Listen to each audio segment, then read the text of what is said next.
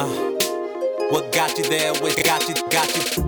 What got you there with Sean Delaney? Got you there uh. with Sean Delaney? What got you there with Sean Delaney? What got you there with Sean Delaney? What got you there with Sean Delaney? John Chambers is a legendary figure in Silicon Valley. Chambers served as CEO, chairman, and executive chairman at Cisco Systems, turning a simple router company into a backbone of the internet. He has been a trusted advisor to presidents and politicians on both sides of the aisle and earned the first ever Clinton Global Citizen Award for Corporate Citizenship. As founder and CEO of JC2 Ventures, Chamber is now investing time and money into the next generation of tech leaders, helping innovative startups from around the world grow and scale their businesses by navigating and accelerating market transitions. JC2 Ventures has a mission to better society by driving innovation, jobs, economic prosperity, gender diversity, inclusion, and success. His new book, Connecting the Dots Lessons for Leadership in a Startup World, is a must read for anyone looking for leadership lessons. If you're listening to this podcast, there's a good chance that your physical fitness is one of the most important aspects of your life. So, why do you keep wearing those old workout shorts that are falling apart? Or even worse, when you're at the gym and something smells a little ripe? If that's the case, it's time to turn in those old shorts for a new pair of 10,000 shorts. 10,000 makes it super simple to purchase your new favorite workout apparel. My new favorite short is their distance short, which is super comfortable, lightweight, and perfect for all of my fitness goals. I can say without a doubt that 10,000 shorts are the most comfortable workout shorts I have ever worn. Like myself, 10,000 is obsessed with nailing the fit with the highest quality materials and construction. For the listeners of What Got You There, 10,000 is offering 20% off your first order of shorts. Yes, that's 20% off. This is just in time to purchase the perfect holiday gift for your loved one, or even treat yourself to a new wardrobe for the New Year's goals. 10,000 makes three types of shorts for every way you train. The interval short that's built for versatility and mobility and perfect if you're into a bit of everything. It comes with an optional built in liner that's the perfect compression without being too tight. It's made from super fine Italian fabrics. Ooh, fancy. So it's not just functional, but more comfortable without losing any support. And you need that support. The foundation short that's built for durability and perfect for anything with barbells, strength training, or even a weekend adventure. The distance short, my personal favorite, it's a super lightweight short, breathable, and built for running. Also, with a built in liner, these shorts fade away while you run. When you check out, make sure you request their one in, one out kit. They do this super cool thing when you can send in your old gear you have for recycling and you'll get 10% off your next order. Head to www.10000.cc forward slash WGYT to receive 20% off your order. And if for some reason you don't love them, they have your back with free shipping, free exchanges, and free returns. A few months ago, my body was experiencing a ton of pain, and that's when my friend and former podcast guest, Noah Olson, turned me on to Pure Spectrum CBD. Their CBD products have been tremendous in relieving a lot of the pain in my body. Their products are pure because everything they make is tested every time for quality, consistency, and efficiency. They're 100% organic, third party tested. There's a 100% guarantee, and they're THC free. If you want to receive 10% off the entire site, head to purespectrumcbd.com and enter code WGYT. That's 10% off the entire website at purespectrumcbd.com with code WGYT. For the What Got You There listeners who love to travel and want to see the world, listen up. We've teamed up with Globekick, who make it affordable to enjoy peak life experiences with like minded people from around the world. Globekick expertly designs, curates, and scouts global adventures for you to join. Each trip lasts one week and is designed to balance their unique blend of adventure, culture immersion, and relaxation. Globekick has some epic adventures planned, such as cage diving with great white sharks in Cape Town, South Africa, dog sledding and northern light chasing in Norway, and to see the rest, head to globekick.com. If you want to travel the world with your kind of people and not break the bank, then make sure to stop at globekick.com and enter code WGYT to receive 10% off your membership. John Chambers, welcome to What Got You There. How are you doing today? Sean, I am doing great. I got to tease you about you being from uh, Carolina and me from Duke, but we'll have no problems with the interview. But I'll give you some grief when we play basketball this year. Oh, yep. A couple Tar Heels, a couple Blue Devils getting along here on the call. So I do appreciate that. And I love a good college basketball rivalry. But I mean, I want to dive right into this. You bring so much value with your new book and, and your career and what you were able to accomplish. I mean, here you took Cisco from 70 million in revenue when you started with them in 1991 to 47 billion. That's billion with a B. I mean, what were you like as a young John Chambers, though? well, as a young John Chambers, I wasn't as good an athlete as you were, but I was a gym rat. I played almost all the sports. I went to school for nine and a half years and loved it. And you didn't have any money. Uh, that was okay. Nobody else did either. And then I, I came into technology by mistake. I I didn't have any interest in going to join IBM, but my friend at IBM said, I've got two tickets to the basketball game. I said, I'll be there and ended up in computers and mainframes and then into mini computers. And I learned about transitions there. And we're going through transitions in life so quickly. You know, the Amazon, Walmart transition, the the Uber uh, versus buying cars transition, etc. Uh, it's important for everyone to understand how technology will change our lives. Everybody says it, but I think very few have a grasp for how quickly this is going to change things. I mean, but you... I had fun to answer your question. I uh, enjoyed sports. I enjoyed uh, uh, tremendously exercising and uh, learned to love technology over time. I mean, it's funny. You, you hear technology and transitions, and I, I'm assuming a lot of the listeners might think, hey, maybe he's from Silicon Valley, maybe New York, Boston, and upstart opportunity there like that growing up. That wasn't the case, though. When you write about it in your book, being from West Virginia, what was that like growing up in West Virginia at the time? Well, first, I'm very proud of West Virginia. It's a state that I love, really good people. Uh, it was the chemical center of the world 6,000 top engineers, DuPont, FMC, Carbide, Monsanto, etc. And it was the coal mining center of the world. And my parents were both doctors. They taught me a lot about life. My mom taught me the emotional side. My dad taught me the business side. And they had a way of just instilling inner confidence, but practicality. But I watched West Virginia fall from grace, and candidly, we're we're struggling to recover, and I'm hoping to play a role in that with West Virginia University uh, in terms of the state becoming a startup state.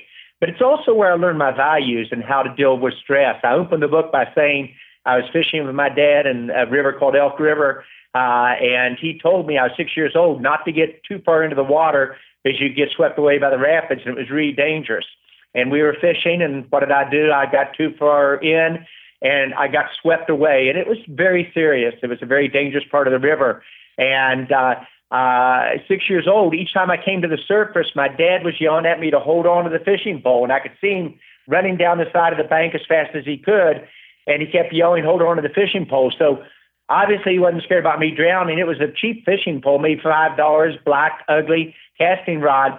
But if he was concerned about the pole, uh, I stayed focused on it and I just got beat up on the rocks, rumbled down through there, and he swam out about a 200 yards below and pulled me out of the water. And he set me down. And he said, "John, one of the things you've got to learn is when life gets really stressful, you've got to be very calm.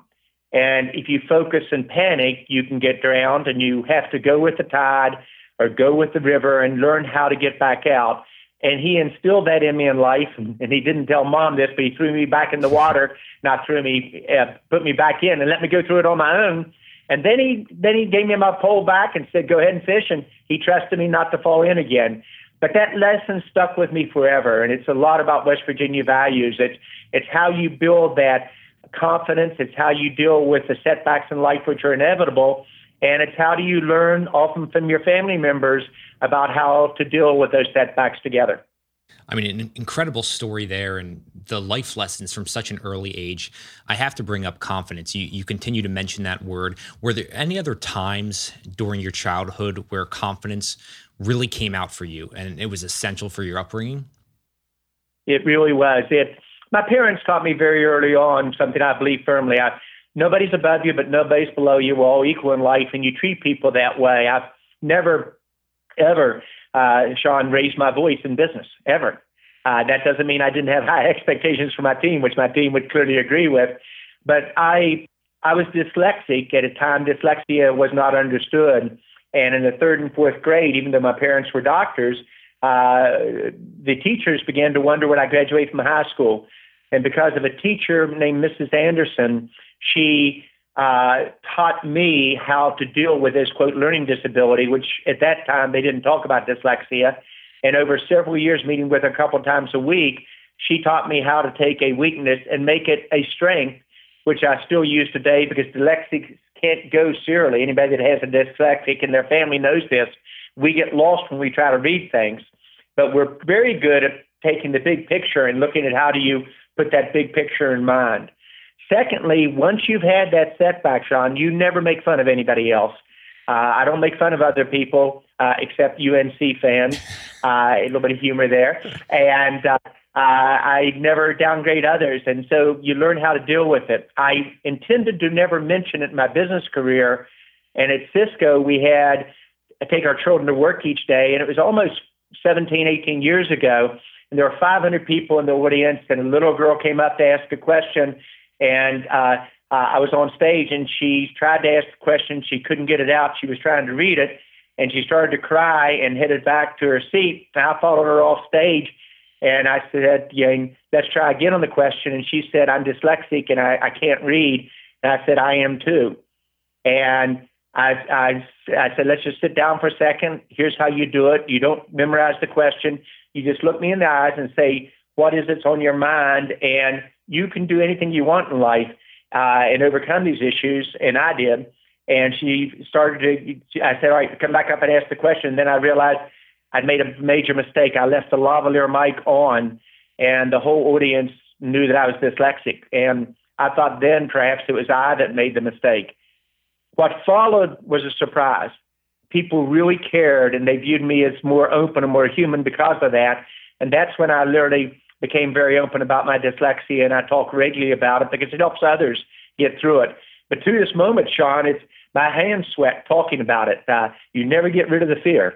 You just learn how to manage the fear, learn how to swim with the current, and, and not get uh, not drown in the process. I mean, I love hearing the stories like that. And I really do truly appreciate you sharing the disability you went through because I think so many people from the outside can just look at you and the unbelievable career and success you've had. But these these setbacks these truly set the foundation for who john is and what you develop. So i appreciate you sharing that. Let's talk about 83 and you going to work for wang laboratories. And in the book you mention about wang and what really drew you to him and, and being a visionary and so smart. Can you talk about going there to work for him and then what you learned at that time? Well it, it, by the time i'd come out of west virginia and, and seen our state get disrupted uh, and then uh, watched, went to IBM and learned about mainframes, big, huge computers that go in data centers get disrupted by the mini computers. Uh, Wang was the next frontier, and I, I understood that. And mini computers were on the roll during the 80s and just amazingly strong. And what I learned from the mini computers, Dr. Wang invented the what they call the mini uh, the magnetic core memory, made them work in the for the whole industry when he was at Harvard it taught me about getting transitions right, and they wait for no one. And the mini computer companies, when it transitioned to the PC and the internet, they're all gone. And only a few mainframe comp- uh, companies like IBM even survived the mainframe transition. So it taught me you've got to change. And in life, these changes are going to come faster and faster as everything in the world gets connected, going from a thousand devices connected to the internet when Cisco was formed to 20 billion today to 500 billion uh, in uh, the next 10 years. And it will change our lives mainly for the better, but it will bring some challenges. But no longer can you be technology uh, not savvy. Every job in the world will require technology knowledge. You don't have to be able to be a programmer. My two year old granddaughter uh, broke her mother's code on her phone, learning to get through her applications at that age. So we just have to make it easier to use. And uh, all of us, I think, will be doing technology, whether we're in uh, healthcare or uh, manufacturing or government activity. I mean, it almost sounds daunting. You have 500 billion different devices all being connected. You mentioned you need to be savvy during this. What are you doing specifically? Are there certain articles you're reading, um, news programs you follow to really stay ahead of these trends? Well, I, am a, uh, a learner by experience. There was only one Steve Jobs, and he just knew what to build uh, at Apple, uh, but it took him seven years to get it right. Uh, I listen to my customers, and my customers have told me I did 180 acquisitions, Sean, uh, while I was at Cisco. Most people would say we were the most successful in all of high tech at doing applications with a replicatable innovation playbook, if you will, much like a, a lacrosse team or a football team or a basketball team have their playbooks, and move with tremendous uh, speed on it. So it's that replication uh, of innovation that allowed us to to really make a difference. And we did. We could we could get a a call from a customer and saying I should buy a company on a Thursday night, and I didn't even know the name of the customer. And by Monday morning, have a three billion dollar acquisition announced in the market because of that replicatable playbook. Take some risk, and as you know, if you're going to be a leader, if you're not willing to take risk, you're going to get disrupted. So. Uh, we're in a period of rapid disruption as 500 billion devices come together. Business model changes. It took we saw, I was at Walmart board and uh, many years ago, over 20 years ago, and we saw Amazon coming, but we couldn't move fast enough. And Amazon passed the value of Walmart uh, a number of years ago. In 21 years, it took them. It only took Tesla to pass GM seven, uh, 14 years, and it only took Uber seven years to pass Tesla. Point is, as you connect these devices, change is going to happen faster. And each of us have to be able to be comfortable in that change. But the basic values do not change. And that's what I tried to hit in the book was as I talked to startups or government leaders around the world, big companies, small companies, they had very similar questions. How do you do vision and strategy? How do you deal with the media? How do you handle setbacks?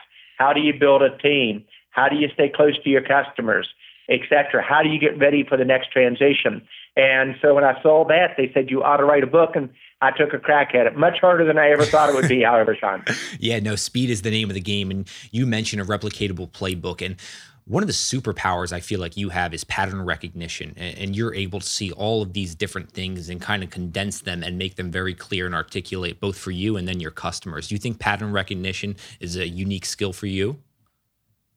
I think it, it, it's one of the areas that I was very lucky in. Anybody that listens to me understands my English skills are not too good. My friends tease me about it not being bad for my second language. It's my first language and only language. But uh, uh, literally, the ability to connect dots, and that's why I, I, I titled the book that, as having watched the trends occur in West Virginia and watched us move from chemical center of the world and coal center of the world to a state that has to reinvent itself, or watching it occur in Ballston 128, which used to be the Silicon Valley of the world, that interstate system around Boston, where there are a thousand mini computer companies and supporters, they're gone. And it speaks no matter how good your education system is, if you don't reinvent yourself, you fall behind. So pattern recognition is what my dad helped me understand early on in West Virginia. And in part because I'm dyslexic, I can't go A, B, C, D, E, F, G. I get lost. Uh, but I am pretty good at going one dots and then saying, here's the most likely outcome. And then being very blessed to have very strong people around me who are very good at operations. And I love building strong teams more than I do anything else. It's what I love about startups is helping the young CEOs really get it and for he or her to see the opportunity and then almost like a coach when you see them come together and achieve their successes, it makes you excited. But just like your kids, for those uh, who are listening, uh, your kids will be more product of how they handle their setbacks, their their misses, not how many goals did they score in soccer or uh, did they make a good grade on the test, but when they have their the first row of setbacks socially or or the challenges about can they achieve their goals. Every parent would do anything to get their child through that first couple because once you get through the first couple, then you learn how to do it again and again. It builds that muscle memory that innovation playbook in your head that you can do it again. It doesn't mean it'll be easy the next time, but it absolutely will be easier and you'll have more confidence when you go after it. Oh, John, I love hearing the passion in your, your, voice when you talk about building teams and and you can see and feel just how much that means to you and how vital it is to your business. I definitely want to talk about the book Connecting the Dots in a second, but you kind of glossed okay. over that 3 billion dollar acquisition which occurred almost over a weekend. What's the story with that? Well, it it shows how important it is to know what you know and know what you don't. We rewrote the textbooks at Cisco. Acquisitions in the early 90s in high tech, most all of them failed. And we took a different approach. We said innovation could be internal, but they're going to be small companies that move too fast. They'll get there in an area you haven't thought of, and you've got to learn how to acquire them. And we didn't think we'd be smarter than other people, so we said, how do we do it differently? And we developed literally a playbook on how do you focus on an acquisition target? What do they bring to you that's really going to make a difference? And I never acquired a company that had a different culture. And culture to me was everything because when you acquire a company, especially in high tech, if the culture match isn't there, your turnover of your people runs almost 20% per year. In other words, you lose what you bought. You were buying people for the next generation product. My attrition rate of the acquired companies ran only about 4% at Cisco. So we selected the culture very carefully. Uh, we made it part of our family. We were a family of inclusion, and we were tough to beat uh, in terms of the direction. But it was that ability to listen to the right customers. So when that customer called me Thursday night, I knew them. I trusted them. When they said I ought to go buy this company, I knew they were probably going to be right. And when my business development guy went over there the next day and called me there and said, John, get here, I did. And I had a handshake at noon for $3 billion. I did every one of my acquisitions on trust. Even though I'm a lawyer by training, contract doesn't mean that much. It's do you have the person's word? Can you really make it go? Can you build that trust? And I found that to be true not only in the US, but as I go around the world. I hope the listeners really let that one sink in and resonate. You mentioned culture and the companies you were acquiring, culture was key. Do you think you can truly change a culture if you have a negative one to begin with? And say you don't have one, how quickly can one turn negative on you? Uh, three questions. Uh, in the sequence that you raised them, uh, culture, when it's broken, is very hard to change. And uh, it doesn't mean you agree with the culture uh, again, the culture at an Oracle or Microsoft or Cisco is are very different. Yet all three of them are very strong. But when you have a negative culture, one that has lost their way, Uber is an example. Uh, uh, in terms of their issue was not business model, their issue was culture was broken. It is hard to change. Second part of your question, it's usually when it's broken, you have to change the leaders uh, on it. And the third issue is that culture with small companies, the CEOs of a young company, regardless of their age, get the strategy and vision as their job, and they get building a good management team as their job. And they're learning more and more communications is extremely, extremely important. But what they often miss is culture. And culture plays such a strong role in your future. At Cisco, for 20 years, if you can imagine, I knew every illness of every employee, their spouse, or their children that was life threatening. And I was often heavily involved myself with it. And we made a huge difference in people's lives. And you could say, John, 75,000 people in the company, extended family, 250,000. Why did you do that? It's who we are and culturally. Our attrition rate, voluntary attrition, in an area like Silicon Valley that runs 12 to 15% for most companies, we ran 5%. Uh, and our acquired companies actually ran 4%. So culture was such a huge part of who we are. Teaching that to the young startups is so fun because at first, usually the young startups, the millennials don't get culture being that important. Or they say, well, everybody knows what it is. Well, not true. As you grow, you have to reinforce it. You have to talk about it. You have to articulate. You have to write it down. And then when they suddenly get how powerful it is and what a difference it can make for good or for bad, that's that's when I get excited about a teacher. And it's much like a coach of a sports team. When your team really executes and you can see all the hard work come out and and the team gets what you've been trying to help them get through, that's that's very rewarding. Yeah, hearing you talk about culture and understanding what you were able to build there, it, it has me inspired. And I feel like I'm back on the sports field, uh, just training with my teammates, getting ready for an awesome match or exhibition. So it's really cool to hear you talk about that. I mean, your recent release of the book, Connecting the Dots Lessons for Leadership in a Startup World, proving hard won insights and critical tools to thrive during the accelerating disruption of the digital age. You mentioned this was much more difficult to write than you thought it was going to be. What first inspired you to write this and why this time? Well, what inspired me to write it and why this time is I was in a transition in my life to uh, moving out of the role of Cisco, and I had no intention of retiring. Uh, I just wanted to do what my next phase would be about, and I knew it would be about startups. And as I began to travel around the world, and I've talked to uh, Sean just about every major startup and venture capital group around the world. And I had I was fortunate enough to get my pick of the litter, which ones they wanted me to spend time with. Uh, they asked the same questions. It didn't matter if I was in Dubai or or Tel Aviv or Paris or New York or Charleston, West Virginia or Silicon Valley or New Delhi. Uh, the questions were remarkably similar, and then everybody kept saying, "Tell me the stories behind it," much like you did today. And then all of a sudden, people said, "John, write a book, and it will make a difference, and you can do on skill job creation because I believe startups are the whole future. It's where almost all job creation is going to occur. Small companies getting bigger, et cetera, and the big companies because of the technology things, John, we talked about, will actually shed jobs over the next ten years in total." So trying to get that startup engine inclusive across every state in the U.S. And out of my 16 startups, interesting enough, seven of them are in different states. Uh, trying to be an example of it made it exciting. Why the book? It's sharing the lessons. I've seen, I've had a front row seat on all the changes that have occurred in, in high tech. And I've had the, the excitement and the challenges of growing from 400 people and 70 million in sales to 48 billion and 75,000 people. And now learning to do it with startups is is fun. Partially giving back because I'm a huge believer. You, corporate social responsibility is a must, and I think we got to be very careful in Silicon Valley not to lose that image. And at the same time, it is fun. It's like having grandkids. I get to wind them up, Sean. They think I'm intelligent. Uh, they listen to me, and then I give them back to management on Friday night, and I go have a bourbon and ginger ale. oh, that is too funny, and I, am so appreciative that you did write this book. It's almost like a playbook for for a business school or some colleges. I could really see them adapting this into their curriculum. So it's very interesting to hear some of your insights, your stories. You mentioned the startups. I want to talk about how you mentioned the seven different states here in a second.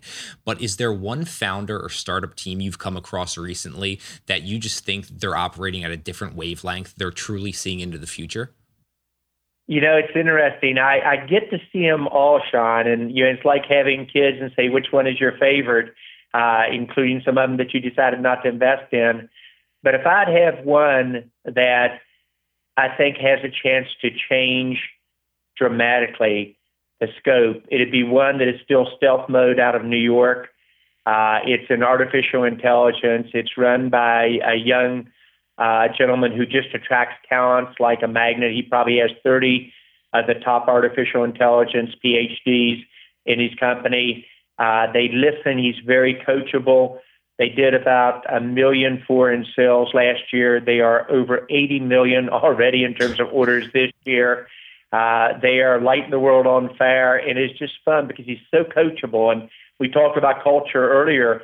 Uh, when I originally was talking to him about vision and strategy, I mean, he got it. He's wicked, wicked smart. And then I talked about the teams and how do you recruit ahead of sales and how do you grow an organization and how, how do you deal with changes you have to make in the organization. He got that. And he learned the communications pretty quick, but I thought he was missing culture. And each time I talked about it, I finally just said, I'll, I'll work on this a little bit later. And he came back to me and said, John, I want to give you a presentation that I'm going to share with my whole company on Tuesday and he gave it to me. It was the best culture presentation I've seen. And it was so fun watching that occur. And then when he gave it, one of his team members had an issue with the loss of a loved one in their family, and he went out of his way to spend time. How do how can we help? What can we do? And she came back uh, two weeks later and said it's the first time, and I've been in four different companies, I ever felt like management cared about me. And so culture is what makes great companies uh, but you have to teach it, and it's hard, and you got to walk the talk. And so it is those type of examples that really do it. But it, it, that would be perhaps the leading company. But in fairness to my other 15 companies, they're all my favorites. Uh, just this one's at, at, at, the forefront at the present time. I mean, you mentioned the employee lo- losing a loved one and just what the, the founder did to kind of help her out during that time. And I feel like you're seeing less and less of that. And I'm, I'm curious if you find that true. And do you think that's because it's very hard to measure the return on investment for your time there? I think it's a, com- commonality of, of issues. I think people are not forming as close uh, relationships at work as they did before for a combination of reasons. The millennials, you know, and my son who's working with me now, he's the two in JC2. He'd already been with five startups. and and I'd only been with three companies in my career, and so the the changes occur quicker. But I think the second thing is people don't grasp how important culture and getting close to the employees are. I mean, we were unbeatable at Cisco. You would appreciate this. Nobody ever beat us in our core markets. Nobody ever got above 22% share when we'd have 40 to 65% share. Uh, we treated competitors fairly. We won every corporate social responsibility award, but we knew going onto the playing field that we were going to win. And we weren't arrogant or overconfident, but we did that in part on culture. We had each other's backs. We won or lost as a team, and we intended not to lose. And we did it in 16 of 18 major product areas. So I think the reward is there, but it's like corporate social responsibility because you can't measure it, people often don't realize how important it is to their future and how much trouble it can get you in if you ever lose it. Uh, and I do think it's a factor when people are, are turning jobs every two to three years, uh, getting that culture uh, to be as strong as it needs to be. Having said all that, out of the companies that I coach, I go straight to culture and I say this will either make or break you in terms of your future, and don't underestimate it. And here, here's my advice and then I do what a good mentor should do and coach should do. Yeah, I, I put the ball back in their court, but it's your call if you're taking notes right now and you have an underlined culture, make sure you do that. Go back, listen to that segment right there. John, you also mentioned communication multiple times, and communication was one of the key words I had in my notes while reading your book. I mean, it's a unique skill set you really possess. I know you joked around uh, about the English language earlier, but I think you're a tremendous communicator.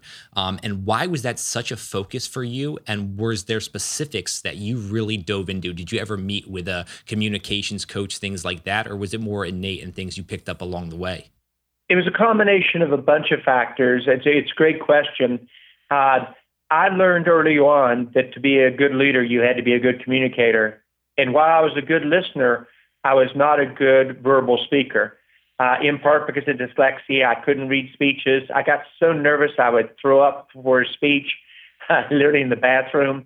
Uh, but I knew I had to do better at it.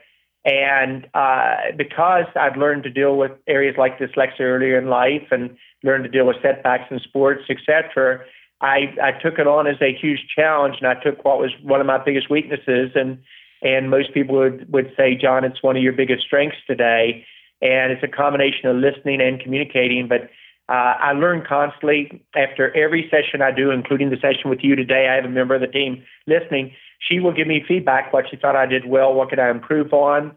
Uh, I will ask your feedback, Sean, to drop me a note. I'm going to send you a copy of my book, but if you'd send me a note back, both about the book and what I could do better on it, I constantly learn.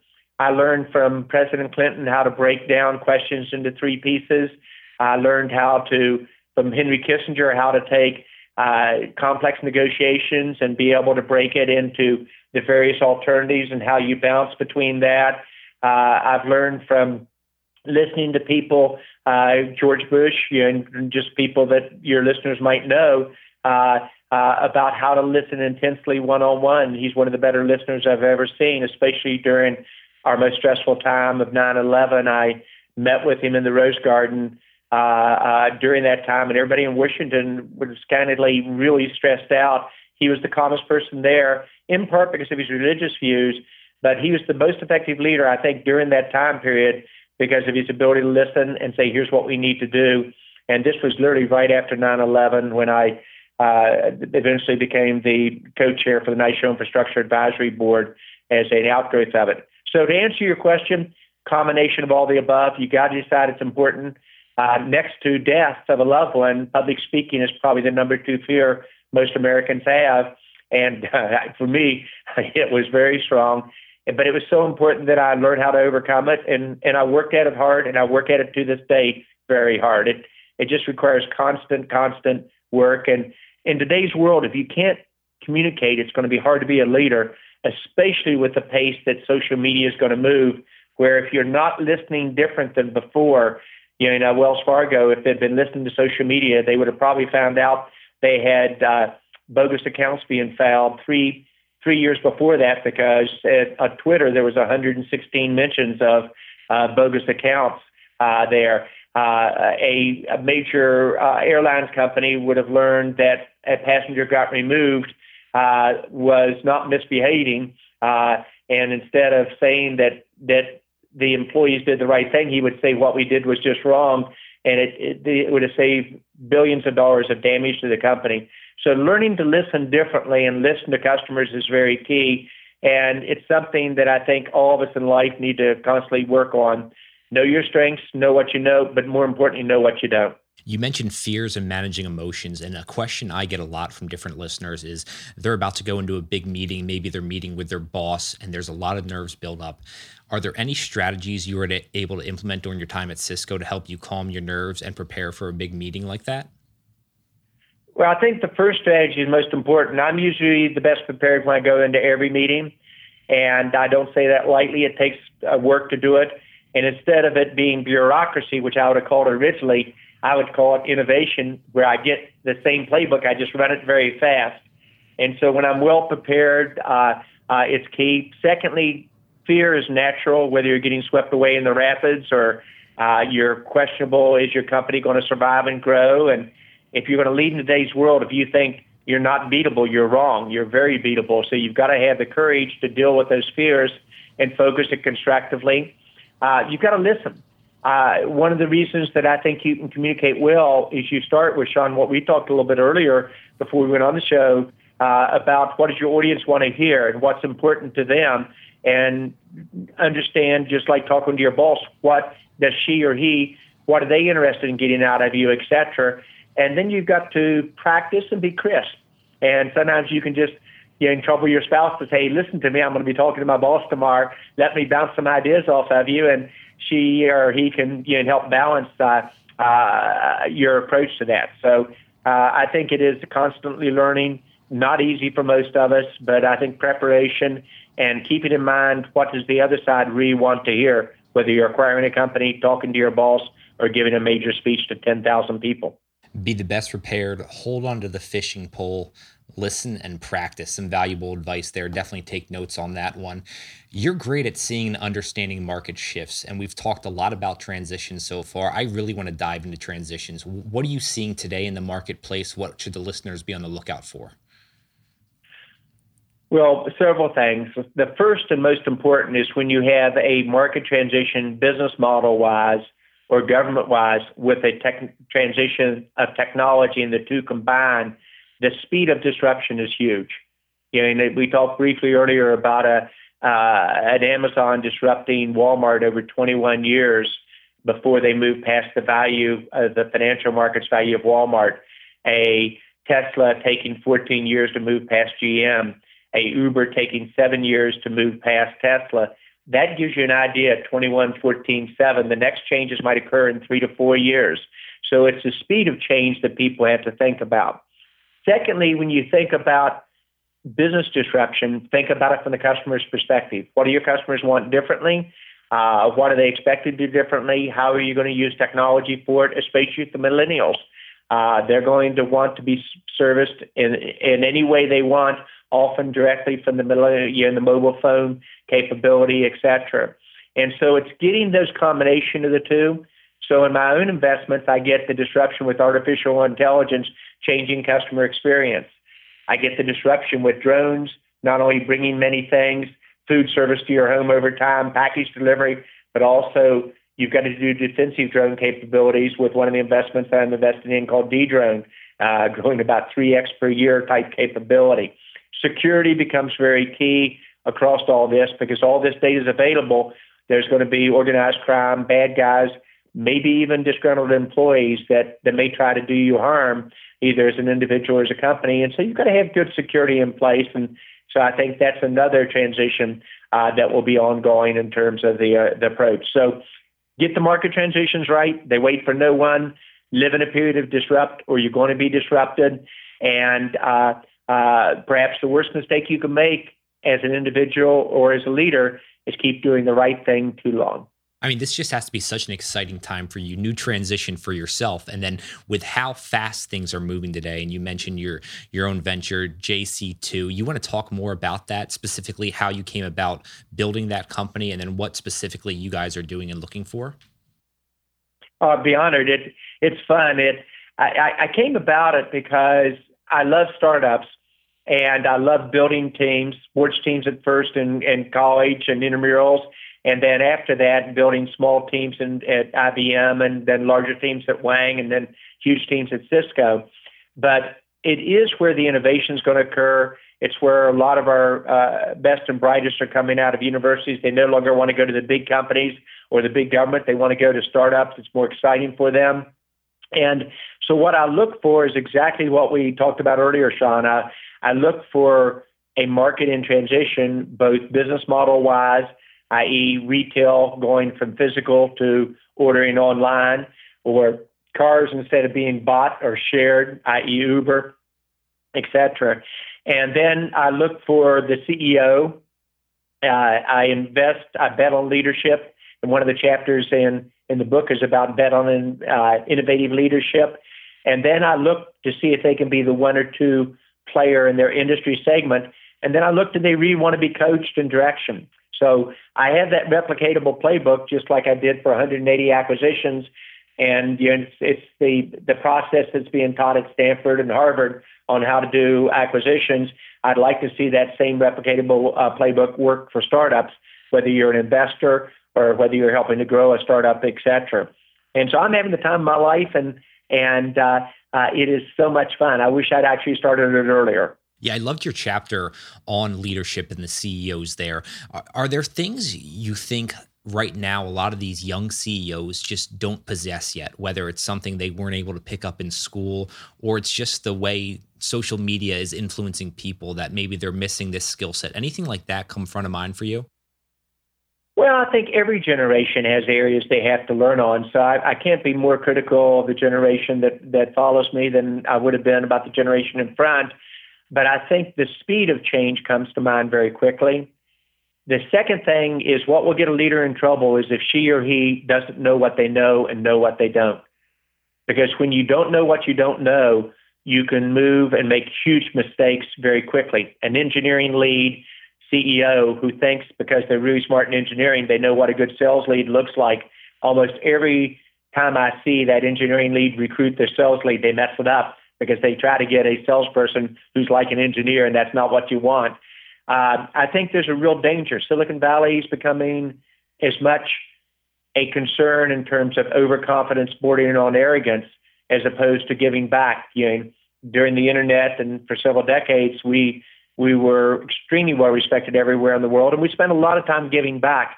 I think it's very important that tug of war goes back to corporate social responsibility. I think Mark Benioff at Salesforce.com is doing a great job of that, but we've seen some other models that have, have clearly missed. So, to your question, I think young leaders, most important, clear vision and strategy. Just do the right thing. Corporate social responsibility should be a part of your program. Uh, it's the right thing to do for business. Those who are most successful owe an obligation to give back, and your employees will want to work there because of that. And be very careful. Just because you've been successful, you shouldn't tell other people how to live their lives. Uh, that comes across as overconfidence.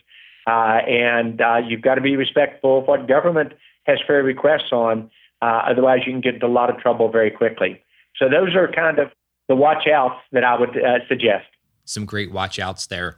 We're talking a lot about startups in America and their location in America. And you mentioned with JC2 Ventures, seven different states, I think it said you're investing in right now. Where is the growth opportunity you're seeing there? And what are you doing to help grow these different states and help them become startup hubs? Well, the uh, the growth opportunity. If I were just trying to make money, I'd stay in Silicon Valley, where I know all the venture capitalists. I can back channel anyone very quickly when I need to recruit people uh, etc. But I'm a huge believer that if we do that, we're not going to create the jobs in the heartland of America at the level we need to do so.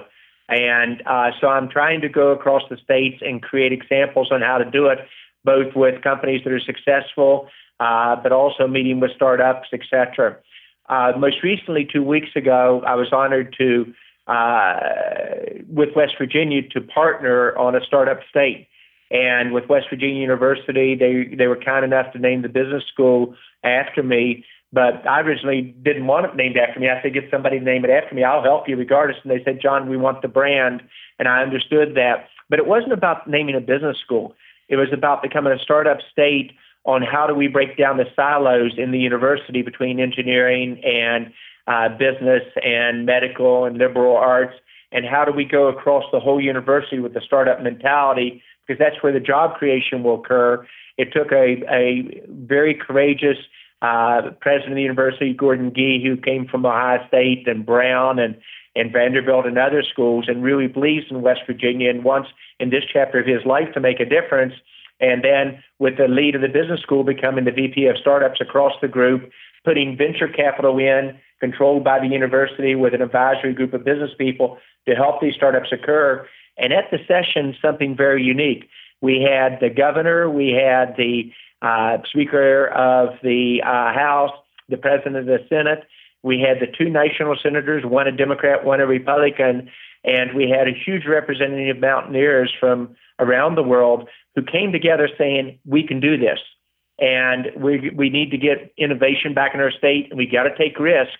But the biggest risk is not doing something different and expecting a different result. That's the definition of insanity in sports. Keep running the same play that mm-hmm. isn't working and think you'll get a different result. So I think if we work this way, I think startups will be around university hubs. If it works well in West Virginia, tell me why it won't work in Indiana or Arkansas or North Carolina or Florida. And I think it's so important we get the startup engine both in this country going better than it is today, but more inclusive. We're at a 20 year low, Sean, in startups in this country just two years ago. Uh, we think we're the innovation leader in the world. We're number 11 according to Bloomberg Index, not even in the top 10. We need to get our confidence back. We need to become an innovation engine again. And we can't do that without startups growing dramatically faster. We're going to have a problem with job creation the way we're currently headed. Yeah, I mean, if there's any young listeners, say in high school, about to enter college, what should they really be focusing on right now if they're interested in entrepreneurship, startups, things of that nature? Well, first, I think even if you're not interested uh, in entrepreneurship or startups or technology, you've got to understand it. And this is where I think a broad background is important for leaders. If you said, John, what's going to be the hottest job ticket? Uh, entrepreneurs that really understand artificial intelligence, uh, who really understand either the engineering or the application of that. You can write your own ticket, and you, if you want to add a uh, an extra degree concept to that security, uh, that would be one that you'd have job security, pardon the pun, for the rest of your life on. So I think we've got to get young people excited about technology, not in college, but in the second, third, and fourth grade. That's where we lose a lot of our women uh, lose interest in technology and entrepreneurship. And we've got to make it not about programming and something those geeky guys over to the side do, but more mainline on entrepreneurship and how you use technology to change our lives, much like my two year old granddaughter understood by hijacking her her uh, mother's phone many years ago. She could literally uh, get to the game she wanted to play, etc. So it isn't that people don't have an interest here. You just got to make it fun, kind of exciting that sizzles. Yeah, we're in an exciting time right now. I can't remember a guest who brought this much value, this many actionable takeaways. One question, if I don't ask my listeners, always get so frustrated. Do you have any routines, whether those be morning routines or work strategies you've implemented that you've had tremendous success with? I absolutely believe in that. And, and it's the first time I've had the question asked that directly. Uh, I literally uh, start my day by what am I going to accomplish for the entire day uh, and I look down through the schedule, key uh, uh, meetings I have, and I start to visualize that in my mind. If I have time and it's light, I, I run early in the morning uh, and I go through what's on my mind. If I don't have time, I swim uh, because you can get more exercise in quicker. It's a little bit more boring, however, on it. And I also, before I go into every meeting, your listeners will get a kick out of this. One of the most important lessons I learned was take time to go to the bathroom. And when a senior lawyer at, at a firm in Michigan told me that when I was a young leader, I asked him for advice, and he said, John, before you do anything important, uh, take time to go to the bathroom. That'll become more important to you later in life. And he laughed, and I laughed, and he said, Did you get it? And I said, Yeah, I got it. Uh, when you finish a meeting, summarize that meeting and get your action items in place before you go into the next meeting, get everything off your mind that might distract you for that meeting, whether it's going to get a Diet Coke or go to the bathroom or call home, then prepare for the next meeting and start off the next meeting quickly. That was probably the best piece of advice I ever got. I used to use the excuse to go pick up a Diet Coke when I finished one meeting to go over the next one. I'd go over and find a Diet Coke. I'd summarize the meeting in my mind. I'd get prepared for the next one, etc. Then people kept bringing Diet Cokes into the meeting, so I had to go to the bathroom so that, that I could plan for the next one. But sometimes basic concepts like that help me, and the regular routine makes a difference. There is no substitute for preparation. If you want to be good in a meeting, be well prepared. Yeah, preparation. That could be my biggest takeaway here. Both in the call prior to hitting record, you were prepared. You knew so much about me already, even though this was going to be a short glimpse in your day. So I really do appreciate that. Any final words you have for young entrepreneurs? Obviously, we're going to have the book linked up for the listeners, Connecting the Dots lead Lessons for Leadership in a Startup World. I love this book. I crushed it in just two short nights. So I really do appreciate you writing this. Wow. But, but anything else for young entrepreneurs? Yeah, I, I think most important is we're in a period of time that you either disrupt or you're going to get disrupted. But on the much more positive side, dream big and be bold. And many people would say I actually at times maybe dream too big or try to take on too much. After really thinking about it, I respectfully disagree. I wish I'd dreamed bigger and been even bolder. And I think you, there's nothing that we can't do as a country or you can't do as a leader uh, if you're willing to dream and take risk and periodically have failures along the way. So I think perhaps key takeaway, if you only walk away with one concept, dream bigger and be bolder. I absolutely love that. John, this is tremendous for me. This is a true honor to speak with you. What I love the most, though, is I know all the listeners got tremendous value out of this. I can't thank you enough for joining us on What Got You There. And I look forward to following your continued success now in the family business with JC2 Ventures. So, John, thank you so much. Sean, it was my honor. And uh, good luck to Carolina, except when they play Duke. Thanks so much. If you're listening to this podcast, there's a good chance that your physical fitness is one of the most important aspects of your life. So, why do you keep wearing those old workout shorts that are falling apart? Or even worse, when you're at the gym and something smells a little ripe? If that's the case, it's time to turn in those old shorts for a new pair of 10,000 shorts. 10,000 makes it super simple to purchase your new favorite workout apparel. My new favorite short is their distance short, which is super comfortable, lightweight, and perfect for all of my fitness goals. I can say without a doubt that 10,000 shorts are the most comfortable workout shorts I have ever worn. Like myself, 10,000 is obsessed with nailing the fit with the highest quality materials and construction. For the listeners of What Got You There, 10,000 is offering 20% off your first order of shorts. Yes, that's 20% off. This is just in time to purchase the perfect holiday gift for your loved one, or even treat yourself to a new wardrobe for the New Year's goals. When you check out, make sure you request their one in, one out kit. They do this super cool thing when you can send in your old gear you have for recycling and you'll get 10% off your next order. Head to www.10000.cc forward slash WGYT to receive 20% off your order. And if for some reason you don't love them, they have your back with free shipping, free exchanges, and free returns. A few months ago, my body was experiencing a ton of pain, and that's when my friend and former podcast guest, Noah Olson, turned me on to Pure Spectrum CBD. Their CBD products have been tremendous in relieving a lot of the pain in my body. Their products are pure because everything they make is tested every time for quality, consistency, and efficiency. They're 100% organic, third party tested. There's a 100% guarantee, and they're THC free. If you want to receive 10% off the entire site, head to purespectrumcbd.com and enter code WGYT. That's 10% off the entire website at purespectrumcbd.com with code WGYT. For the What Got You There listeners who love to travel and want to see the world, listen up. We've teamed up with Globekick, who make it affordable to enjoy peak life experiences with like minded people from around the world. Globekick expertly designs, curates, and scouts global adventures for you to join. Each trip lasts one week and is designed to balance their unique blend of adventure, culture immersion, and relaxation. Globekick has some epic adventures planned, such as cage diving with great white sharks in Cape Town, South Africa, dog sledding and northern light chasing in Norway. And to see the rest, head to globekick.com. If you want to travel the world with your kind of people and not break the bank, then make sure to stop at globekick.com and enter code WGYT to receive 10% off your membership. What got you there with Sean Delaney? Uh, what got you there with Sean Delaney?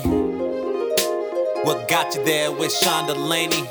Uh, what got you there with got you got you? Thanks for listening to another episode of What Got You There. If you enjoyed today's episode, please leave us a review on iTunes and also share with your friends. Thanks so much. Looking forward to talking with you next time.